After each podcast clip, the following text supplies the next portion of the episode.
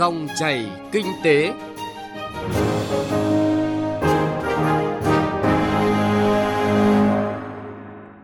Biên tập viên Hà Nho xin kính chào quý vị và các bạn. Dòng chảy kinh tế hôm nay thứ tư ngày mùng 2 tháng 3 năm 2022 có những nội dung sau đây. Bài 1 trong loạt bài COVID-19 đã ảnh hưởng như thế nào tới việc sử dụng hiệu quả năng lượng ở Việt Nam với nhan đề coi trọng sử dụng năng lượng hiệu quả ngay trong đại dịch. Giá bất động sản tăng mạnh trên khắp cả nước, tiềm ẩn nhiều rủi ro với các nhà đầu tư. Mời quý vị và các bạn cùng theo dõi. Sau đây là nội dung chi tiết. Thưa quý vị và các bạn, bảo đảm vững chắc an ninh năng lượng quốc gia là nền tảng, đồng thời là tiền đề quan trọng để phát triển kinh tế xã hội. Đảng ta xác định để có đủ nguồn cung năng lượng trong dài hạn, cùng với khai thác hợp lý các nguồn năng lượng hóa thạch, coi trọng đầu tư các nguồn năng lượng mới và tái tạo, thì sử dụng năng lượng tiết kiệm hiệu quả, bảo vệ môi trường phải được xem là quốc sách quan trọng và trách nhiệm của toàn xã hội. Điều này đã được ghi rõ tại nghị quyết số 55 ngày 11 tháng 2 năm 2020 của Bộ Chính trị về định hướng chiến lược phát triển năng lượng quốc gia của Việt Nam đến năm 2030, tầm nhìn đến năm 2045. Thời điểm nghị quyết 5 năm của Bộ Chính trị ban hành cũng là lúc đại dịch COVID-19 xuất hiện và tác động tiêu cực tới mọi mặt đời sống chính trị, kinh tế xã hội của nhiều quốc gia, trong đó có Việt Nam. Vậy đại dịch COVID-19 ảnh hưởng như thế nào tới việc sử dụng năng lượng tiết kiệm hiệu quả, một cột trụ chính trong bảo đảm vững chắc an ninh năng lượng quốc gia? Nhìn lại 2 năm triển khai nghị quyết 55 về nội dung này, trong các chương trình dòng chảy kinh tế bắt đầu từ hôm nay, ngày 2 tháng 3, chúng tôi sẽ phát sóng loạt bài 3 kỳ COVID-19 đã ảnh hưởng như thế nào tới việc sử dụng hiệu quả năng lượng ở Việt Nam của phóng viên Nguyên Long. Bài đầu tiên có nhan đề Coi trọng sử dụng năng lượng hiệu quả ngay sau đại dịch. Mời quý vị và các bạn cùng nghe. Cơ cấu tiêu thụ năng lượng sơ cấp toàn cầu đã thay đổi đáng kể trong những năm gần đây, nhất là từ khi đại dịch COVID-19 bùng phát. Đó là khẳng định của ông Nguyễn Đức Hiển, Phó trưởng Ban Kinh tế Trung ương tại hội thảo chuyển dịch năng lượng để phát triển bền vững hồi cuối năm 2021 qua dẫn chứng số liệu của cơ quan năng lượng quốc tế IEA. Do tác động của đại dịch Covid, nhu cầu năng lượng sơ cấp đã giảm gần 4% vào năm 2020. Mức tiêu thụ nhiên liệu hóa thạch giảm mạnh. Năm 2020, dầu giảm 8,6%, than giảm 4%. Trong khi năng lượng tái tạo và xe điện hầu như không bị ảnh hưởng. Năm 2020, điện tái tạo thế giới đã bổ sung thêm khoảng 261 GW công suất, chiếm 82% tổng công suất phát điện bổ sung trên toàn cầu. Nhiều nghiên cứu đã cho rằng xu hướng phát triển năng lượng của thế giới sẽ đi theo hướng thay thế dần các nguồn năng lượng hóa thạch, than và dầu mỏ bằng các nguồn năng lượng xanh và sạch hơn.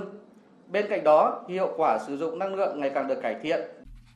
Tại Việt Nam, nhu cầu tiêu thụ năng lượng như điện, than, xăng dầu giảm đáng kể sau hơn 2 năm chống chọi với COVID-19. Rõ thế nhất là điện năng. Năm 2020, sản lượng điện thương phẩm chỉ tăng 2,9% so với năm 2019 và năm 2021 tăng 3,9% so với năm 2020, trong khi tăng trưởng trung bình trong cả giai đoạn 2016-2020 là 8%, và dự kiến giai đoạn 2021-2030 khoảng 10%. Thế nhưng điểm đáng ghi nhận là hai năm qua, các nguồn năng lượng tái tạo, chủ yếu là điện gió và điện mặt trời, vẫn được các nhà đầu tư trong và ngoài nước quan tâm, sẵn sàng rót vốn đầu tư xây dựng. Nếu như thời điểm cuối năm 2019, hệ thống điện quốc gia mới có khoảng 5.500 MW điện gió và mặt trời, thì đến cuối năm 2021 đã có 20.670 MW điện gió, điện mặt trời được đưa vào vận hành đưa Việt Nam đứng trong top 10 các quốc gia có đầu tư vào năng lượng tái tạo lớn nhất thế giới và được đánh giá có cơ chế khuyến khích thu hút khai thác khá hiệu quả các nguồn năng lượng tái tạo thay thế năng lượng truyền thống. Không chỉ quan tâm đến hiệu quả năng lượng thông qua đầu tư phát triển các nguồn năng lượng mới và tái tạo công suất lớn vào hệ thống điện quốc gia theo xu hướng chung của thế giới – việc tích hợp các nguồn năng lượng tái tạo vào quá trình sản xuất và tiêu dùng, một hợp phần quan trọng được xác định trong chương trình sử dụng năng lượng tiết kiệm và hiệu quả của quốc gia, cũng được nhiều doanh nghiệp nhỏ và vừa, hộ sản xuất kinh doanh cá thể áp dụng khá hiệu quả thời gian gần đây, nhất là khi giá các loại nhiên liệu truyền thống ngày càng trở nên đắt đỏ và khan hiếm. Ông Trịnh Quốc Vũ, Phó vụ trưởng vụ tiết kiệm năng lượng và phát triển bền vững, Bộ Công Thương dẫn chứng thực tế. Ví dụ như là tàu đánh bắt cá chẳng hạn, thì ngoài cái việc là chuyển đổi cái ánh sáng mà để câu mực hay là đánh bắt cá từ ánh sáng đèn sợi đốt trước đây sang ánh sáng đèn led. Tiết kiệm được đến 6 7 lần cái ờ, chi phí năng lượng. Thì ờ, các cái giải pháp mà sử dụng cái pin năng lượng mặt trời trên các cái nóc tàu này thì cũng mang lại cái tiềm năng tiết kiệm. Dầu diesel tiết kiệm năng lượng rất là lớn cho doanh nghiệp, mang lại hiệu quả kinh tế cũng rất là thiết thực. Các giải pháp tiết kiệm điện, thu lại nguồn nhiệt thải để tái sử dụng tận dụng nguồn ánh sáng tự nhiên để chiếu sáng và nghiên cứu sản xuất các sản phẩm hiệu suất cao, sử dụng ít điện năng và thân thiện hơn với môi trường đang được nhiều doanh nghiệp triển khai áp dụng. Như chia sẻ của ông Đinh Văn Trung, Phó Giám đốc Công ty Cổ phần Thép Hòa Phát Dung Quất là một ví dụ. Như hiện nay là mình đang thu hồi nhiệt dư và cái khí thải phát ra mà mình tận dụng lại để phát điện ấy, thì đang đạt đến trên 70% tổng cái sản lượng điện mà mình phải sử dụng và hướng đến công ty đang đầu tư cải tạo là sẽ đạt lên trên 80%. Tập đoàn Hòa Phát cũng như nhiều doanh nghiệp khác, mặc dù gặp không ít khó khăn do dịch COVID-19, các khu liên hợp sản xuất gang thép Hòa Phát tại Hải Dương, Dung Quất, Quảng Ngãi, Hưng Yên vẫn hoạt động hết công suất để phục vụ thị trường trong và ngoài nước – Hòa Phát khẳng định sẽ triển khai dự án Dung Quất 2 công suất 5,6 triệu tấn một năm trong năm 2022 này, với dây chuyền công nghệ hiện đại tiêu tốn ít năng lượng hơn, đồng thời áp dụng theo mô hình kinh tế tuần hoàn, tận dụng tối đa các nguồn phát thải để tái sử dụng. Thực tế, tại nhà máy sản xuất ống thép inox công nghiệp của công ty trách nhiệm hữu hạn một thành viên Sơn Hà SSP Việt Nam,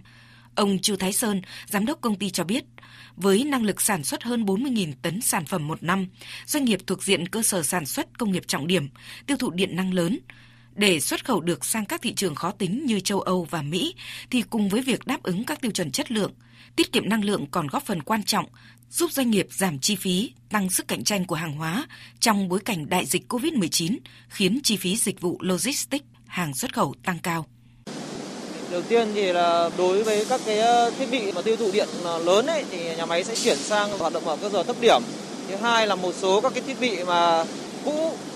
không ờ, lạc hậu họ sử dụng cái hiệu suất không cao ấy thì nhà máy cũng dần một là mình cải tiến nó đi, hai là cũng thay thế bằng các cái thiết bị mới hơn hiện đại hơn để cái hiệu suất nó cao nhất.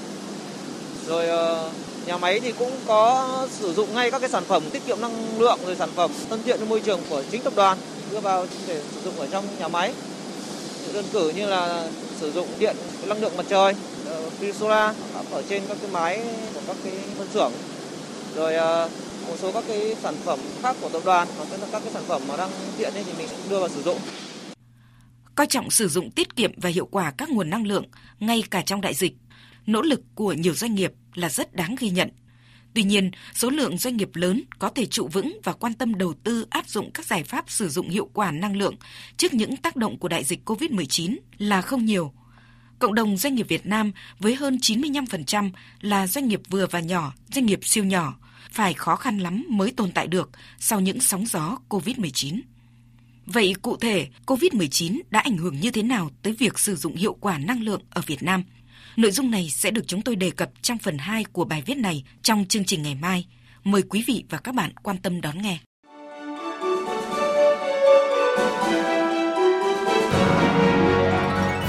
Dòng chảy kinh tế, dòng chảy cuộc sống.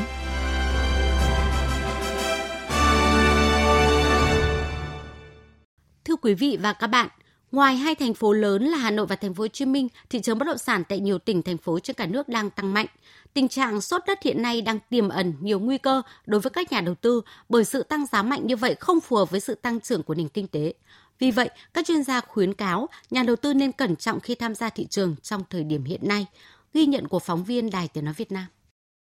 Khác với mọi năm, năm nay dù mới hết tháng riêng nhưng thị trường bất động sản đang rất sôi động. Các thị trường mới nổi đang thu hút giới đầu tư như Bắc Ninh, Quảng Ninh, Đà Nẵng, Đồng Nai, Vũng Tàu. Thậm chí các tỉnh Tây Nguyên cũng xảy ra tình trạng sốt đất cục bộ. Trong bối cảnh nền kinh tế nước ta bị ảnh hưởng bởi dịch bệnh, thì số doanh nghiệp bất động sản thành lập mới tăng đến khoảng 30% so với cùng kỳ năm ngoái. Giá bất động sản tại một số địa phương có nơi tăng gấp đôi so với thời kỳ chưa có dịch COVID-19. Lý giải về hiện tượng tăng giá bất động sản từ cuối năm ngoái đến nay, Ông Nguyễn Mạnh Khởi, Phó Cục trưởng Cục Quản lý Nhà và Thị trường Bất động sản cho rằng So với hai năm trước đó thì có tăng. Đấy, tuy nhiên thì chúng tôi đánh giá rằng cái giá tăng này nó là cái xu hướng chung. Bởi vì cái nguồn cung của thị trường nó còn hạn chế do Covid.